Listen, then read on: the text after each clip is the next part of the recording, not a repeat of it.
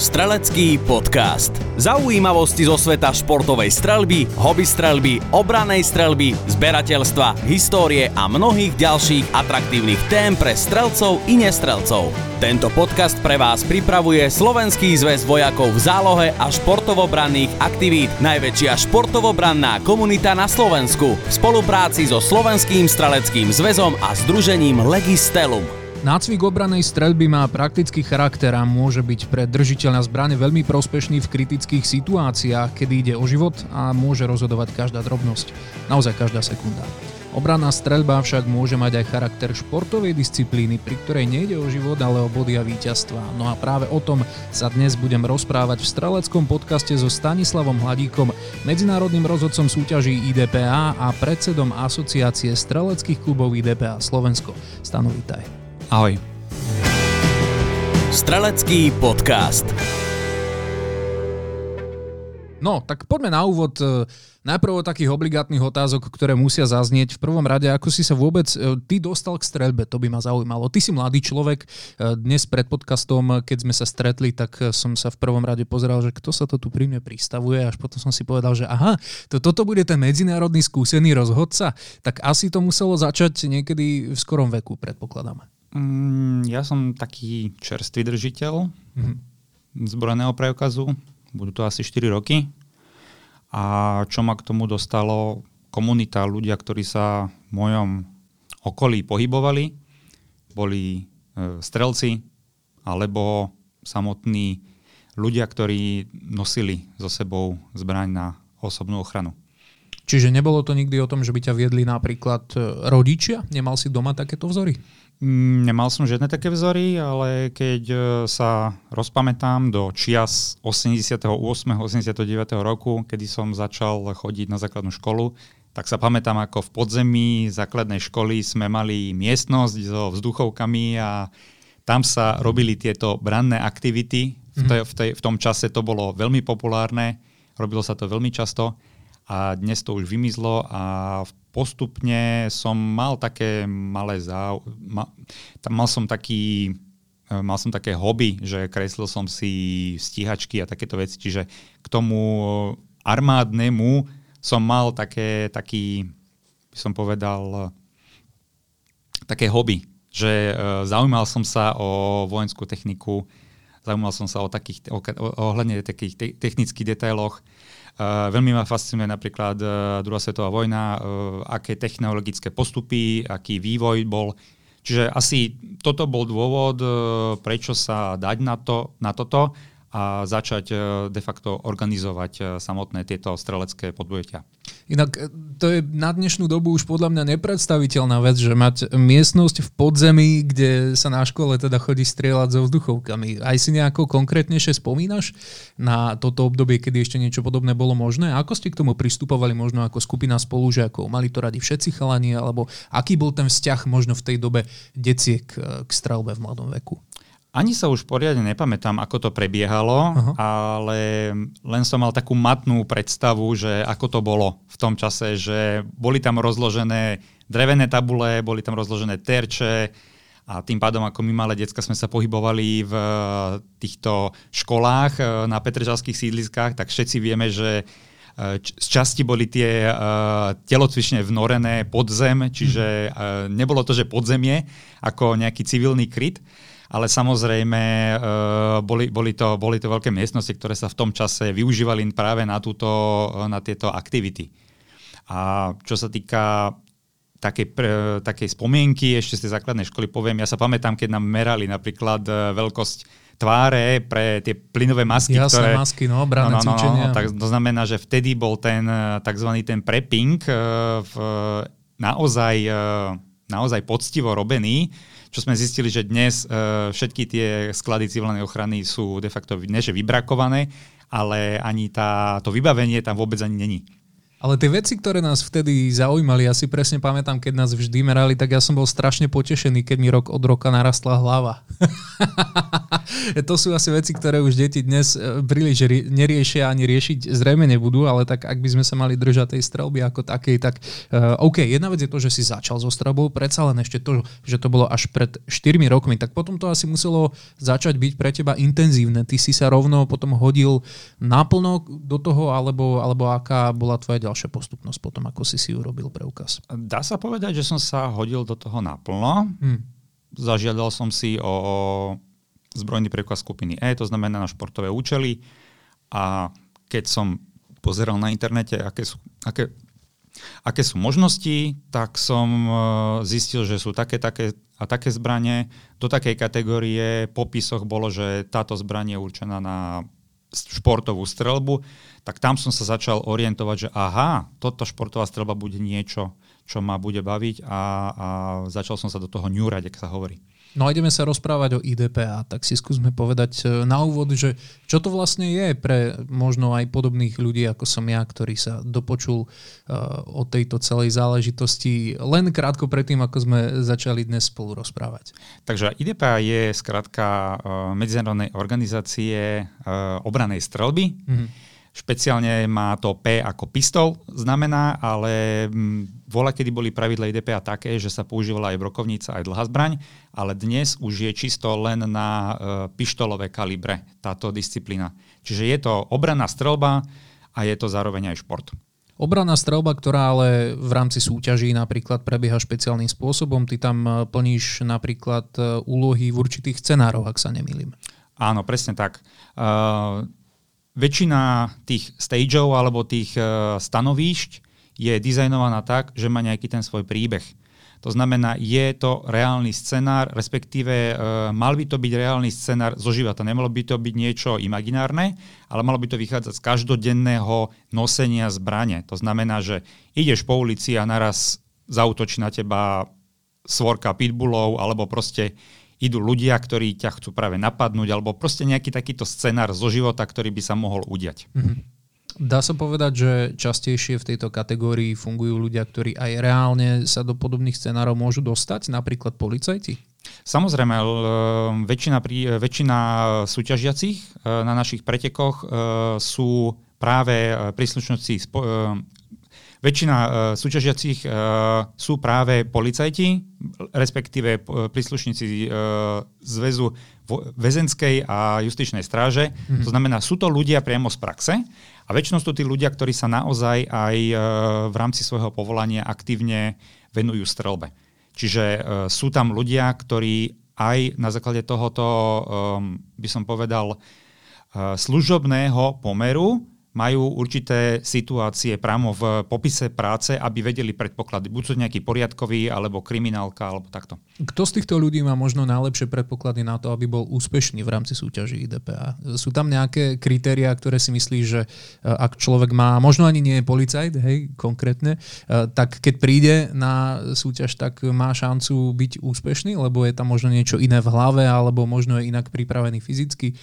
Čo to obsahuje? V čom to spočíva? Ten človek musí mať určite nejaké predispozície. To znamená, že každý majiteľ zbrojného preukazu a každý majiteľ zbrane, ktorú aj nosí na osobnú obranu, by sa mal venovať nejakému osobnému rozvoju. To znamená, chodí na nejaký kurz, kde mu inštruktor ukáže, ako sa tasí zbraň, ako sa nosí, aká je bezpečná manipulácia, aké je vybíjanie zbrane, aké je prebíjanie. A všetky tieto fundamenty sa de facto dajú spolu do tejto súťaže. To znamená, mal by mať upratané v hlave, čo presne chce a mal by byť rozhodnutý, že v prípade obrany tú zbraň aj použije a v prípade práve tohto súťaženia použije tieto bezpečnostné návyky. Ono, keď sa tak teraz nad tým zamyslím, tak je zaujímavé premýšľať nad tým, že vlastne tvoja generácia zažila aj teda ešte prácu so zbraniami napríklad na školách. Neviem, bol si na vojne? Nebol som. Nebol si už na vojne, ja tiež už nie som dieťa vojenčiny, ale teda my zas sme začínali v mladosti s takými vecami, ako boli počítačové hry typu Counter Strike. Neviem, či si niekedy hrával. Tam to fungovalo tak, že vlastne sú vždy mapy. Na tých mapách hráš buď za policajtov alebo za teroristov, je tam bombovisko, kde sa pokladá bomba a vlastne úlohou policajta je tú bombu zneškodniť alebo neumožniť teroristom, aby tú bombu položili. Úlohou teroristov v tej hre je teda tú bombu odpáliť. Dá sa to nejakým spôsobom pripodobniť? Prichádzajú niekedy možno mladí ľudia za tebou s tým, že a tak jasné, toto zvládnem IDPA, čo tam, však ja som hrával Counter dlhé roky. Nemá to takmer nič spoločné s týmito počítačovými hrami, nakoľko počítačové hry vo väčšine prípadov hrajú deti, ktoré reálnu zbraň nikdy aj nedržali v ruke. Veď to. A samozrejme, jedna vec je to, že je to virtuálna realita a druhá vec, aj ten pohľad je len pred tebou, to znamená len tých 90 stupňov dopredu. A práve pri tejto strelbe, respektíve pri tréningu, sa orientuješ v úhle 210 až 270%. To znamená, že musíš mať aj nejaké pohybové nadanie, či už nejaké lokomočné pohyby musíš mať zautomatizované. To znamená, že keď vieš, že ideš okolo nejakej prekážky, že tú zbraň musíš prenášať tým spôsobom, že musíš si ukročiť dozadu, že musíš dávať pozor na uhly, to znamená, musíš mať tie veci zautomatizované. Nie sú dnes mladí ľudia trošku pokrivení tou optikou počítačových hier, akčných filmov, že nestretol si sa možno niekedy s prípadom, kedy prišlo mladé chalanisko, ktoré si čerstvo spravilo, teda aj preukaz a chcelo ísť do IDPA, ale myslel si, že to bude celé jednoduché, lebo on to presne takto už má celé naskúšané. On chodí na paintball, on chodí na airsoft, čo by tam nejaké IDPA malo byť problém? Nie sú občas trošku takto, že v hlave nastavený, že to bude jednoduché?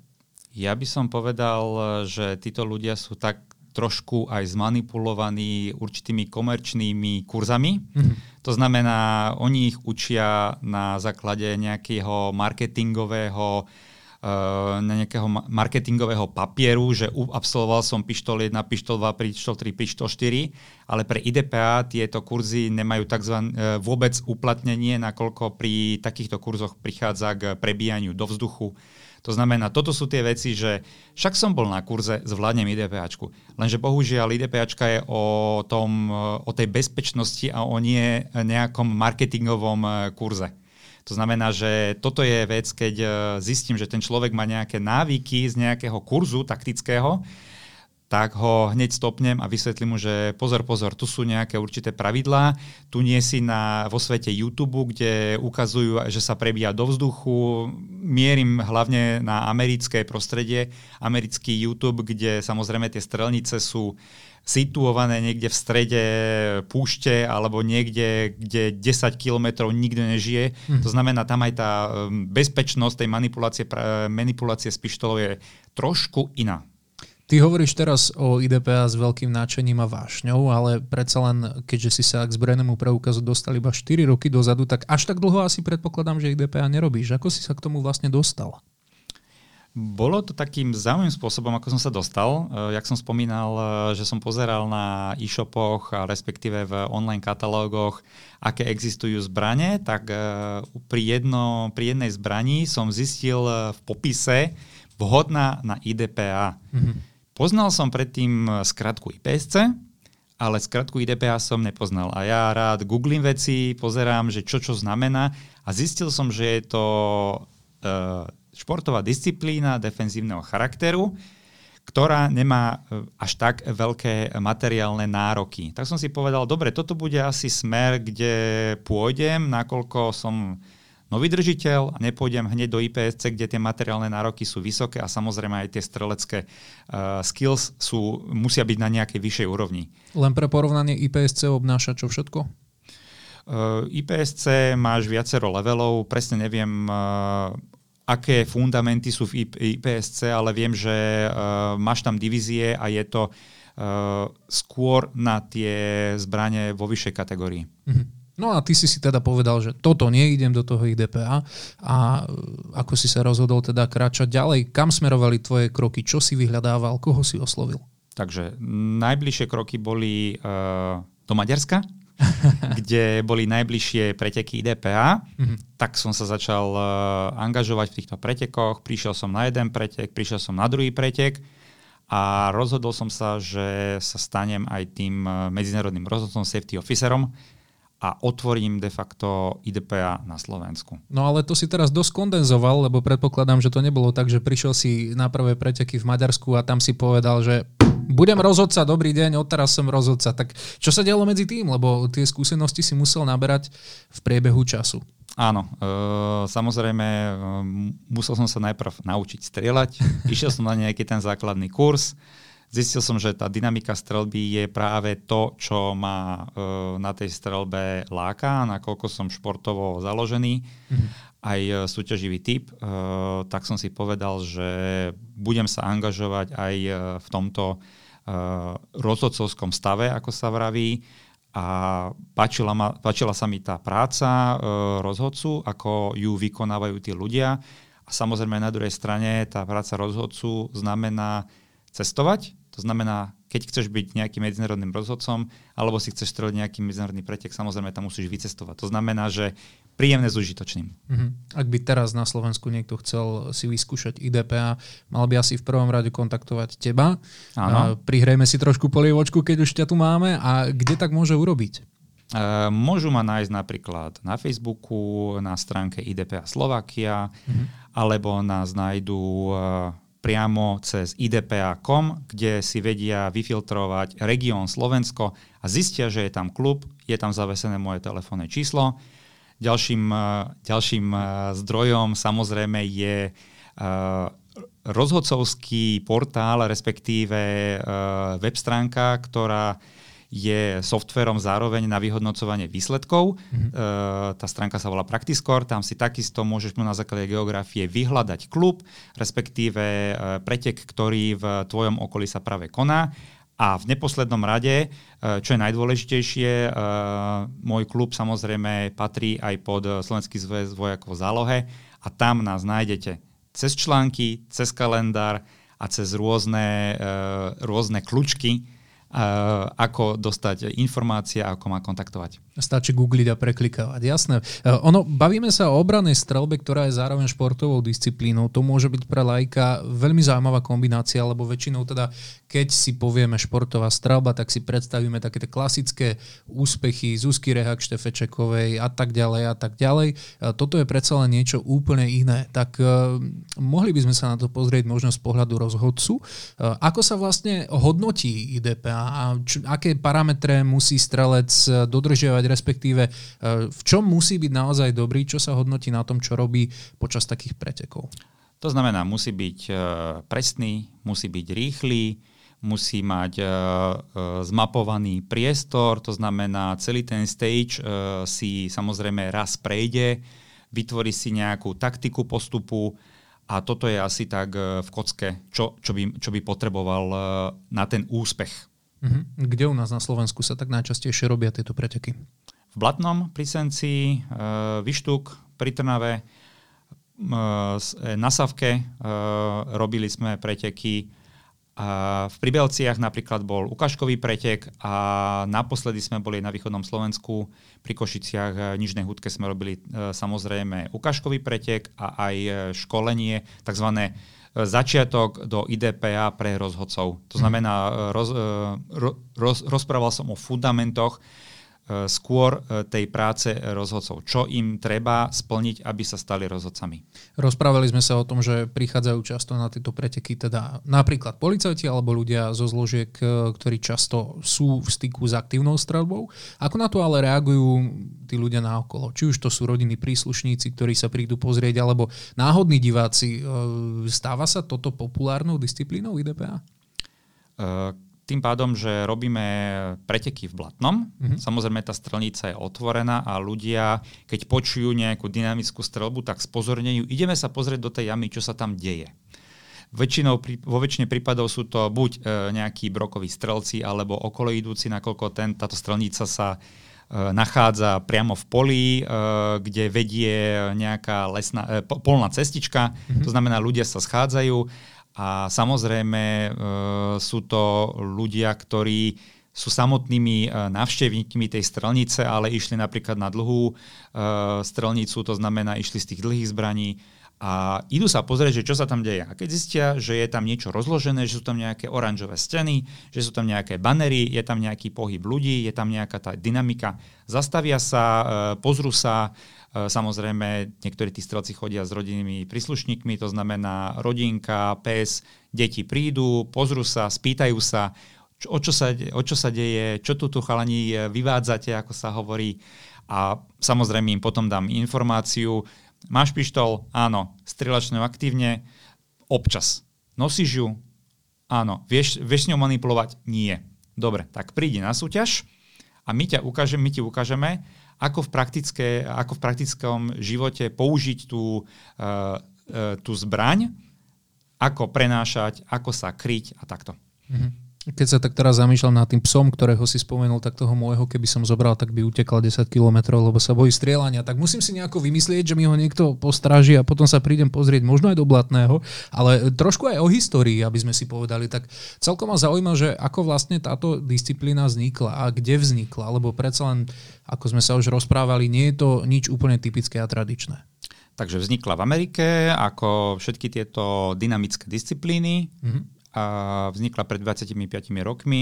Teraz vydalo IDPA aj také špeciálne logo pri príležitosti 25 rokov založenia a vznikla ako potreba takzvanej diverzifikácie streleckých dynamických disciplín. To znamená, že bola tu nejaká súťaž dynamického charakteru a bola tu skupinka ľudí, ktorí chceli niečo podobné tiež založiť v tomto duchu. Založili IDPA, ktorá má samozrejme fundamenty v tejto obranej strelbe, nie skôr v tej takej, by som povedal, praktickej strelbe, ako sa IPSC nazýva. Ak by sme mali teraz trošku apelovať na ľudí, ktorí už cítia niečo také, že toto sa mi pozdáva, možno by som si dal povedať alebo dala povedať, tak čo sú tie hlavné a najdôležitejšie veci, ktoré môžu možno v mladom začínajúcom strelcovi byť rozvíjané vďaka tomu, že sa dá na IDPA?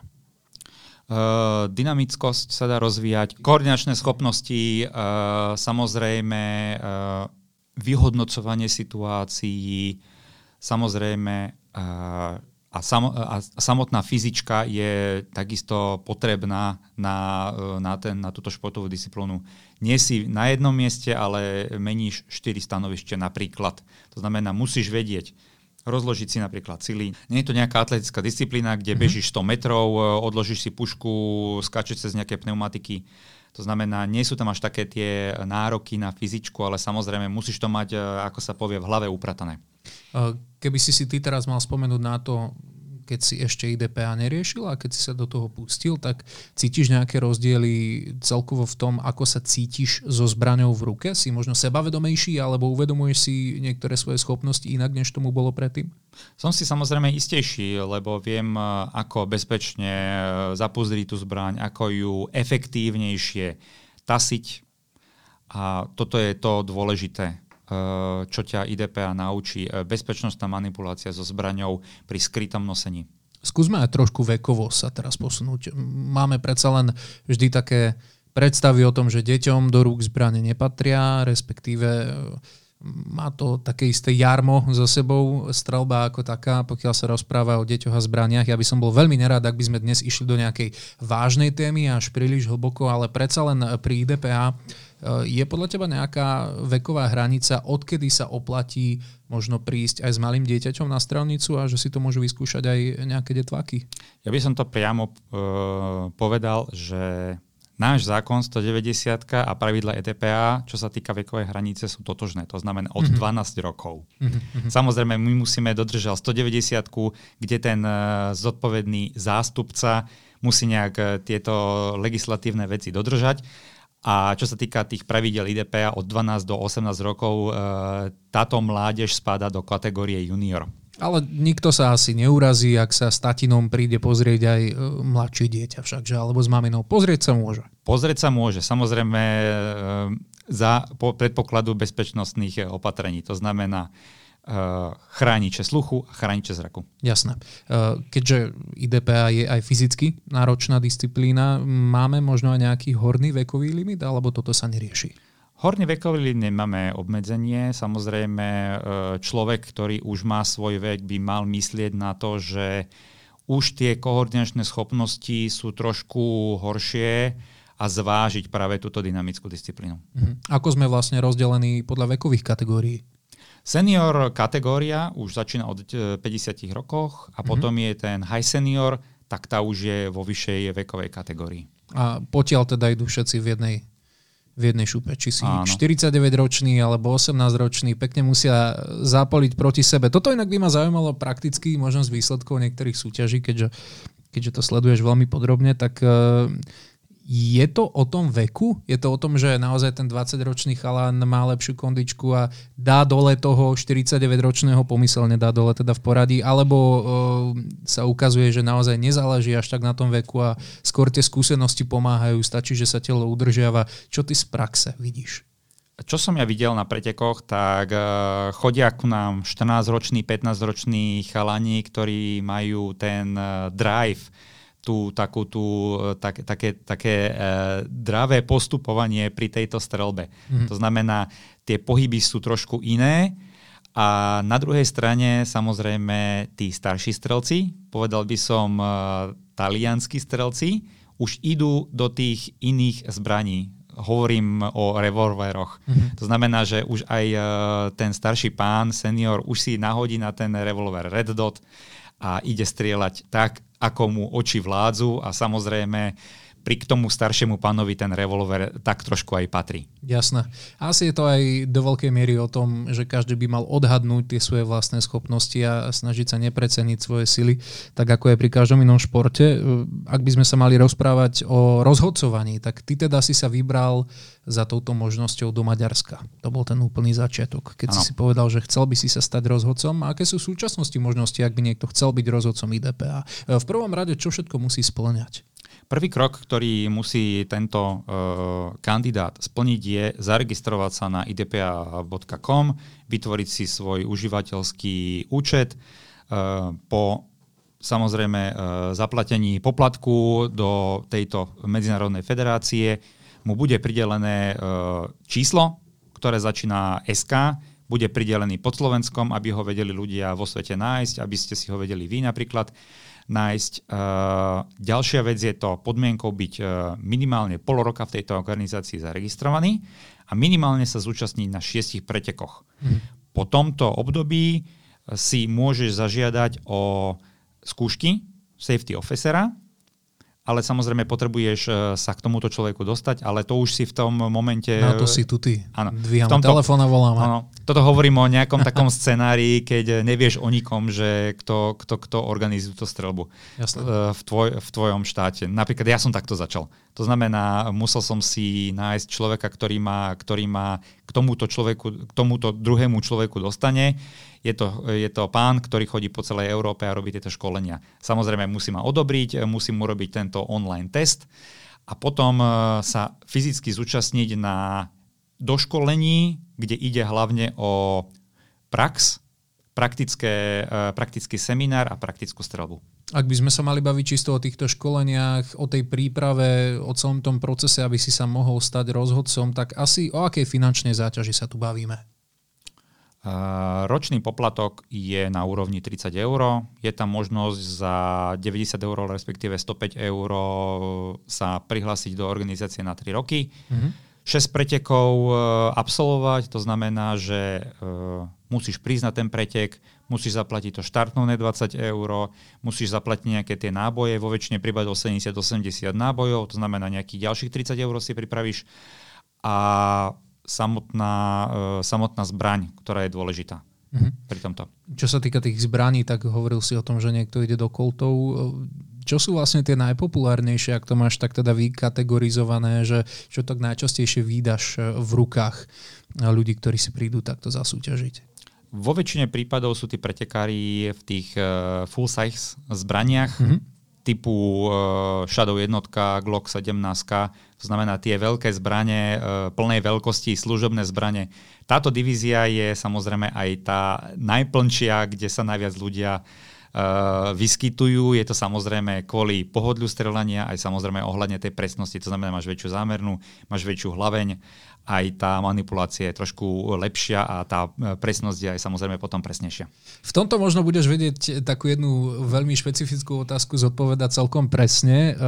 V každom športe a vôbec v každom kolektíve sa vždy nájde nejaký detail, v ktorom chce byť ten druhý lepší od toho prvého. V čom sa tak pomyselne predbiehajú strelci v IDPA a čo sú také vychytávky, ktoré chce mať ten druhý vždy lepší od toho svojho suseda a podobne. Čo sú tie také drobnosti, ktoré sa snažia si tak vypimpovať úplne do dokonalosti?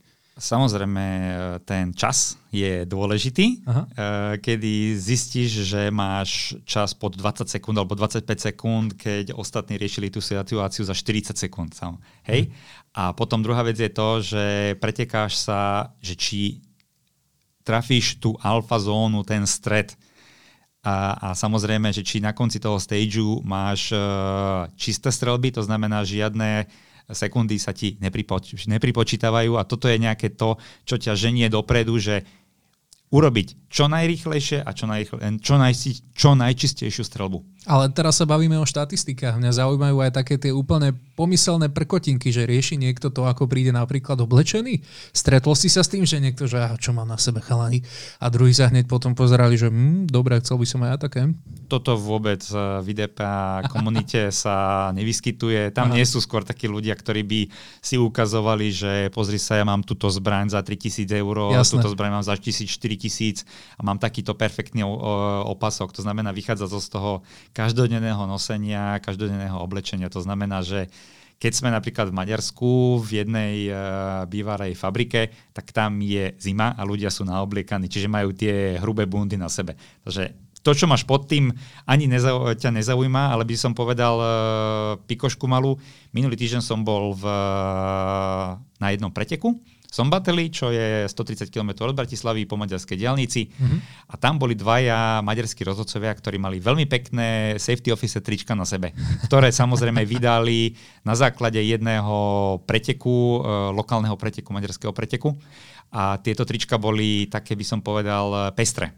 To znamená, už sa odlišovali od tých klasických safety officer tričok, ktoré sú červené s bielým nápisom, veľkými písmenami SO a logom IDPA. Tieto trička boli de facto už v tomto športovom duchu, klasické tieto trička, sublimačné trička. Aha, čiže aj takže móda sa nám už pomaličky dostáva do IDPA. Áno, nie to už aj reprezentanti, ktorí chodia po svete, si urobia napríklad národný dres alebo reprezentujú svoj klub. Takže to znamená, že už ľudia chcú naozaj aj na tých IDPA pretekoch vyzerať tak, že majú pekné trička, že sú zladení. Napríklad by som povedal, že bol pretek v Litve, ktorý bol kategórie medzinárodného preteku v tom zmysle, že sa rotuje. Ten pretek sa volal Baltic Cup a prišla tam nová krajina, ktorá vstúpila do IDPA sveta. Tým štátom je Turecko a Turci si dali špeciálne vytvoriť sublimačné dresy práve na tento event. To znamená, boli tam napísaný dátum, kedy to je, v akej kategórii sú tam. Normálne, že suvenír, hej? Dali si každý spraviť vlastné meno na tento dres a samozrejme mali takýto jednorázový pamätný dres si dali vyrobiť. A výkon potom vyzeral ako? Tam by som pomlčal. Ale oblečení bolo pekne. Oblečení boli pekne a samozrejme diplomaticky som to povedal tak, turecká bezpečnosť. Jasné. Tak poďme k tým situáciám, ktoré sa teda dizajnujú pri samotných pretekoch. Na základe čoho sa vôbec dizajnujú tieto strelecké situácie? Sú k tomu nejaké pravidlá, nejaké smernice? Určite sú pravidlá, ktoré treba dodržiať. To znamená, musíš tam mať určitý počet maximálne, musíš tam mať samozrejme maximálny počet rán, ktorých je 18, to znamená, je to limitované 18 ranami. Môžeš urobiť tak, že do terča sa strieľajú 2 rany, do terča sa strieľajú 3 rany. Začínaš tak, že riešiš terč 3-krát do tela, 1-krát do hlavy napríklad. Samozrejme, môžeš tie stage urobiť statickejšie, alebo môžeš urobiť tak, že riešiš túto situáciu z 4 bodov. Máš tam bariéry, máš tam steny, máš tam napríklad niekedy aj prekážky, máš tam tzv. Hardcover, máš tam softcover, to znamená softcover je napríklad nejaké tričko, ktoré prispinkujem na ten terč, to znamená človek nevie ani kde strieľaš, cez tento softcover môžeš strieľať, potom je tam nejaký hardcover, čo môže byť nejaká stena, cez ktorú zase nemôžeš strieľať, lebo ti strhneme bondy. A ono to funguje tak, že ty staviaš osobne tieto mapy, alebo ako to nazvať, prepáč, zle sa asi vyjadrujem, tieto stage, budem si to pamätať. Ty tie stage staviaš osobne, vymýšľaš si to, že čo všetko by si pripravil na pretekárov, alebo ako to je? Vymýšľam si tieto stage, samozrejme nechám sa aj inšpirovať. A je to podľa tvojej ľubovôle, hej? Máš zlý deň, tak povieš, že dnes vám to skomplikujem. Ak by som povedal, že niektoré stage som dizajnoval napríklad na základe scénok z Johna Wicka alebo scénok Jamesa Bonda, ktorá bola de facto tematikou minule. To znamená, pozrel som si trailer najnovšej Bondovky, zistil som, že je tam auto, z ktorého idú dva kanóny alebo dva samopaly. Tak som urobil scénku, že ide oproti tebe auto a ty teraz to auto musíš neškodniť, respektíve musíš sa voči tomuto autu brániť. To znamená, že som navodil situáciu, kde musíš zostreliť obidve svetlá tohto auta. Častejšie sa pri týchto situáciách inšpiruješ fiktívnym svetom alebo aj tými skutočnými situáciami, ktoré sa stali možno v nejakých bojových akciách? Skôr je to virtuálne, to znamená, je to fikcia, aj ten príbeh je fikcia a nechám to na fantázii. Niekedy ako mi ide pero a samozrejme musím brať do úvahy aj možnosti strelnice. No dobre, tak už teraz vieme, že si sa pred samotným pretekom poriadne vybláznil, postavil si to podľa Jamesa Bonda a teraz pretek prebieha. Ako hodnotíš? Hodnotím to tak, ako som si napísal v tom briefingovom liste. To znamená, prečítam súťažiacím spôsob hodnotenia a ideme podľa tohoto scenára. To znamená, že vyhodnotím to tak, trafil si, netrafil si, trafil si zónu, to znamená, že ti pripočítam body k tomu celkovému času. Je možné, že si trafil napríklad mimo terču a trafil si práve ten neterč. Je to takzvaný terč, kde máš nakreslené dve ruky a je tento terč samozrejme ti pripíše 5 sekúnd k tvojemu celkovému času. Na akej úrovni je IDPA na Slovensku? Viem, že to je ťažká otázka, že teraz nechceš nikoho uraziť. Prepáčte, tí z vás, ktorí nás počúvate, IDPA strieľate a teraz sa dozviete, že možno to nie je až tak úplne, ale ja verím, že tá kvalita tam je. Určite tá kvalita tam je. Buď z tých juniorských reprezentantov, by som povedal, alebo tých príslušníkov policajného zboru alebo zboru väzenskej justičnej stráže. Aha. Ale samozrejme začíname.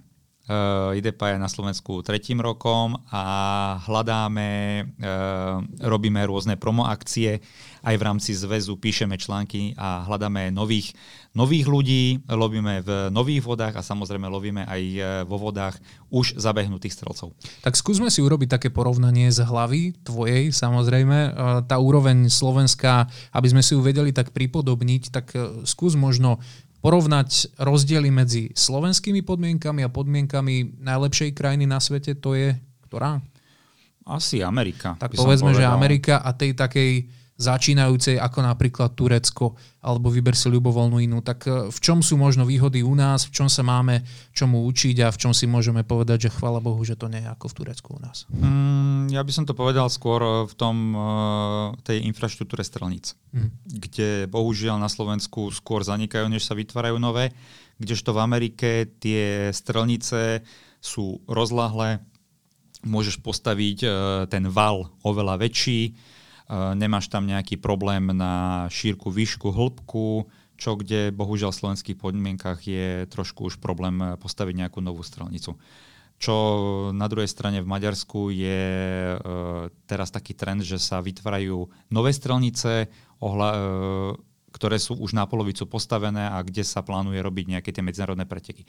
To znamená, neviem presne, kde sú umiestnené, Viem, v akom okolí sú, ale tieto strelnice budú samozrejme robené na športové účely, to znamená nejakých 12-14 tých jám tam bude postavených. Mhm. Určite aj disciplína IDPA sa celosvetovo vyvíja, posúva, neustále je tam nejaká dynamika, tak vieš si predstaviť, ako by IDPA mohlo vyzerať v budúcnosti, alebo všimneš si už teraz nejaké nové trendy, neviem, či to opäť nazvať modné trendy, vzhľadom na to, čo mali na sebe Turci teda, ale celkovo trendy noviniek, ktoré prichádzajú do IDPA. Posledné pravidlá, ktoré sú platné, sú v roku 2017 a k týmto pravidlám boli pridané tzv. Appendixy. Jeden je ohľadne PCCčka, to znamená teda karabína na pištolové strelivo a Carry Optics, to znamená zbraň, na ktorú môžeš namontovať Red Dot. V tomto je ešte aj implementovaný laser. To znamená, že toto sú dve nové disciplíny, kde sa ľudia vedia nájsť mimo týchto klasických pištolí. Či už sú to malé zbrane alebo väčšie tie full-sizeové zbrane. Aby sme si to vedeli vôbec predstaviť aj trošku, čo sa týka čísel, hej, a celkovo takej tej streleckej základne, ktorá sa zaujíma o IDPA. U nás na Slovensku je vás koľko? U nás na Slovensku je nás asi tak 30-40 ľudí, ktorí sa aktívne podieľajú na organizovaní, respektíve na streľbách. Verím, že to číslo bude rásť a ak by sme si mali povedať teraz celosvetovo možno na nejakých významných pretekoch, koľko sa tak zvykne zúčastniť členov, respektíve pretekárov? V dnešnej dobe sa organizujú na európskej úrovni preteky kategórie Tier 3, kde je zhruba 120 pretekárov aj so staffom, aj s safety officermi. Pokiaľ by si mal teraz premietnúť možno nejaké tvoje zážitky, ktoré si mal z pretekov za uplynulé roky, tak čo ťa tak najviac možno inšpirovalo a priniesol si to aj sem k nám na Slovensko? Tá kreativita tých stageov, to znamená ten námet samotný je pekný, to znamená ten príbeh je pekný, ale určite je to ešte lepšie, keď je to nejak ozdobené nejakými týmito nejak očačkané, alebo by som povedal v Taliansku napríklad sa v tomto vybláznili, že bol si v nejakom lunaparku a naozaj tam tie lunaparkové rekvizity aj boli, to znamená, povedali, že držíš lízatko v ruke, ale to lízatko malo 1,5 metra. To znamená, niekedy tam prehnali a samozrejme niektorí stage designeri prinesú auto. Není to vo väčšine prípadov vrak, ale je to naozaj auto, ktoré naozaj chodí po cestách a čudujem sa, že ktorý človek dal svoje auto do stageu, kde sa strieľa ostrými. A hlavne, kde sa manipuluje... Človek, ktorý má veľa peňazí, asi tak by som povedal. Áno, bol to Land Rover, to auto, ktoré teraz bolo v Litve, na Baltike a fakt čudujem sa tomu človeku, ktorý mal tú odvahu to auto tam postaviť, lebo... A bolo z neho rešeto, alebo prežilo to? Prežilo to. Čo som ja počul, čo som videl, tak to auto z toho stageu aj odišlo. Aha. Inak ja mám takého tušáka, že toto bude dobrý rok pre IDPA a keď nie tento, tak ten budúci, pretože mimoriadne populárny je teraz taký seriál, že Squid Game, neviem, či si o tom počul. Včera to na mňa vyskočilo. No, čiže to je presne o tom, že teda korejská produkcia, kde sa ľudia medzi sebou, síce samozrejme je to dohnané do extrému, ale tiež na rôznych vymyslených, nazvime to stageoch, proti sebe bojujú, aj keď trošku extrémnejšie, ale mám takého tušaka, že možno, že aj strelci budú vyhľadávať niečo podobné dynamické a že k IDPA budú prichádzať vo väčších počtoch a že aj na Slovensku u nás bude viac ako 30-40 členov základňa. Držím v tom veľmi palce. Zaujímalo by ma, či máme medzi strelcami IDPA nejaké skutočné legendy. Ľudí, ktorí majú možno osud, o ktorom sa oplatí trochu si povedať, niekoho, kto prežil možno zaujímavú kariéru a potom prišiel do IDPA, darí sa mu vo veľkom víťaziť. Či už tu u nás na Slovensku, alebo niekto z tej veľkej základne, ktorú máme v rámci IDPA po celom svete. Tak ten najväčšie meno v komunite IDPA je samozrejme Bob Vogel.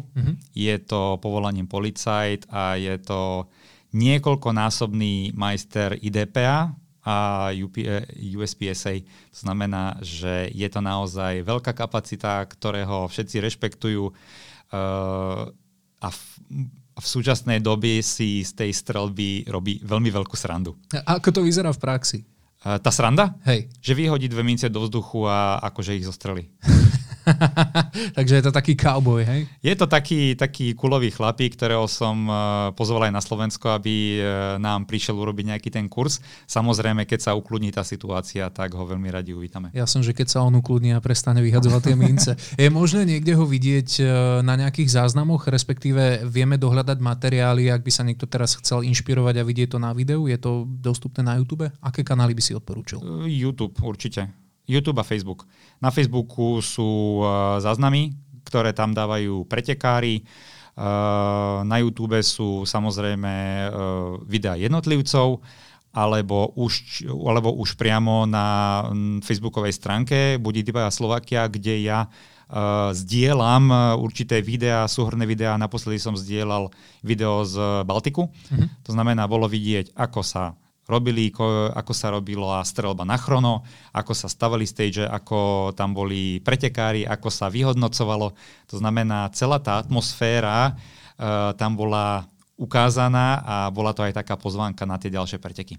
Inak, keďže IDPA je individuálna disciplína, tak zaujímalo by ma, či aj medzi vami funguje taká trošku rivalita, ako je to možno v iných individuálnych športoch, alebo sa máte medzi sebou všetci radi, ktorí sa zúčastníte na pretekoch. My sa máme radi, my sme taká trošku menšia komunita, nakoľko to IDPA je tretí rok na Slovensku, tak sa všetci poznáme a aj tí noví strelci, ktorí sú, tak sú, by som povedal, tej našej krvnej skupiny. Tak rovnako do tej defenzívnej strely, do tej defenzívnej strelbe inklinujú. Inak vôbec nehovoríme o ženách. Ako je to s dámskou účasťou v rámci IDPA? Máme tam dievčatá, samozrejme, ktoré súťažia v kategórii lady a na tento rok som spravil tak, že aj ženy budú mať svoj vlastný pohár na konci sezóny. No tak poďme k záverečnej časti nášho podcastu a možno aj otázky, ktoré sú takého filozofickejšieho rangu, ak to tak môžem povedať. Čo si vlastne IDPA sľubuje od včlenenia sa do štruktúr Slovenského zväzu vojakov v zálohe, keďže teda spolupracujete? Členská základňa sa si myslím, že bude rýchlejšie rozvíjať, rýchlejšie bude rásť, keď budeme pod krídlami veľkej slovenskej organizácie, ktorá má svoju históriu a má okolo 1400 členov. No tak skús byť aj neskromný. A čo by IDPA mala priniesť zväzu podľa teba? Novú disciplínu, nových ľudí do zväzu, ktorých som samozrejme priniesol, a takzvanú novú krv, novú dynamiku do zväzu, diversifikáciu športových disciplín. Ja inak vidím ti úplne na očiach, že chceš povedať niečo viac, tak aké sú teda vlastne plány, ktoré už máte možno niekde v hlave, lebo čo si také šípim, že už asi sa aj možno chystá v spolupráci so Slovenským zväzom vojakov v zálohe? Chystá sa organizovanie nadnárodného preteku na európskej úrovni. Mm-hmm. Tým pádom, že som bol na tom Baltica Cupu, ktorý má v sebe rotačný charakter medzi 3 krajinami, chcem založiť súťaž, ktorá sa bude rotovať v tomto našom stredoeurópskom regióne a bude nejakým takým tmelom medzi medzinárodnými pretekármi. A musíš byť teraz tajomný, alebo môžeš prezradiť o tomto pláne aj trošku viac? Kde by mala byť, kedy by mala byť, čo všetko sa na nás vlastne chystá a valí? Zatiaľ čakám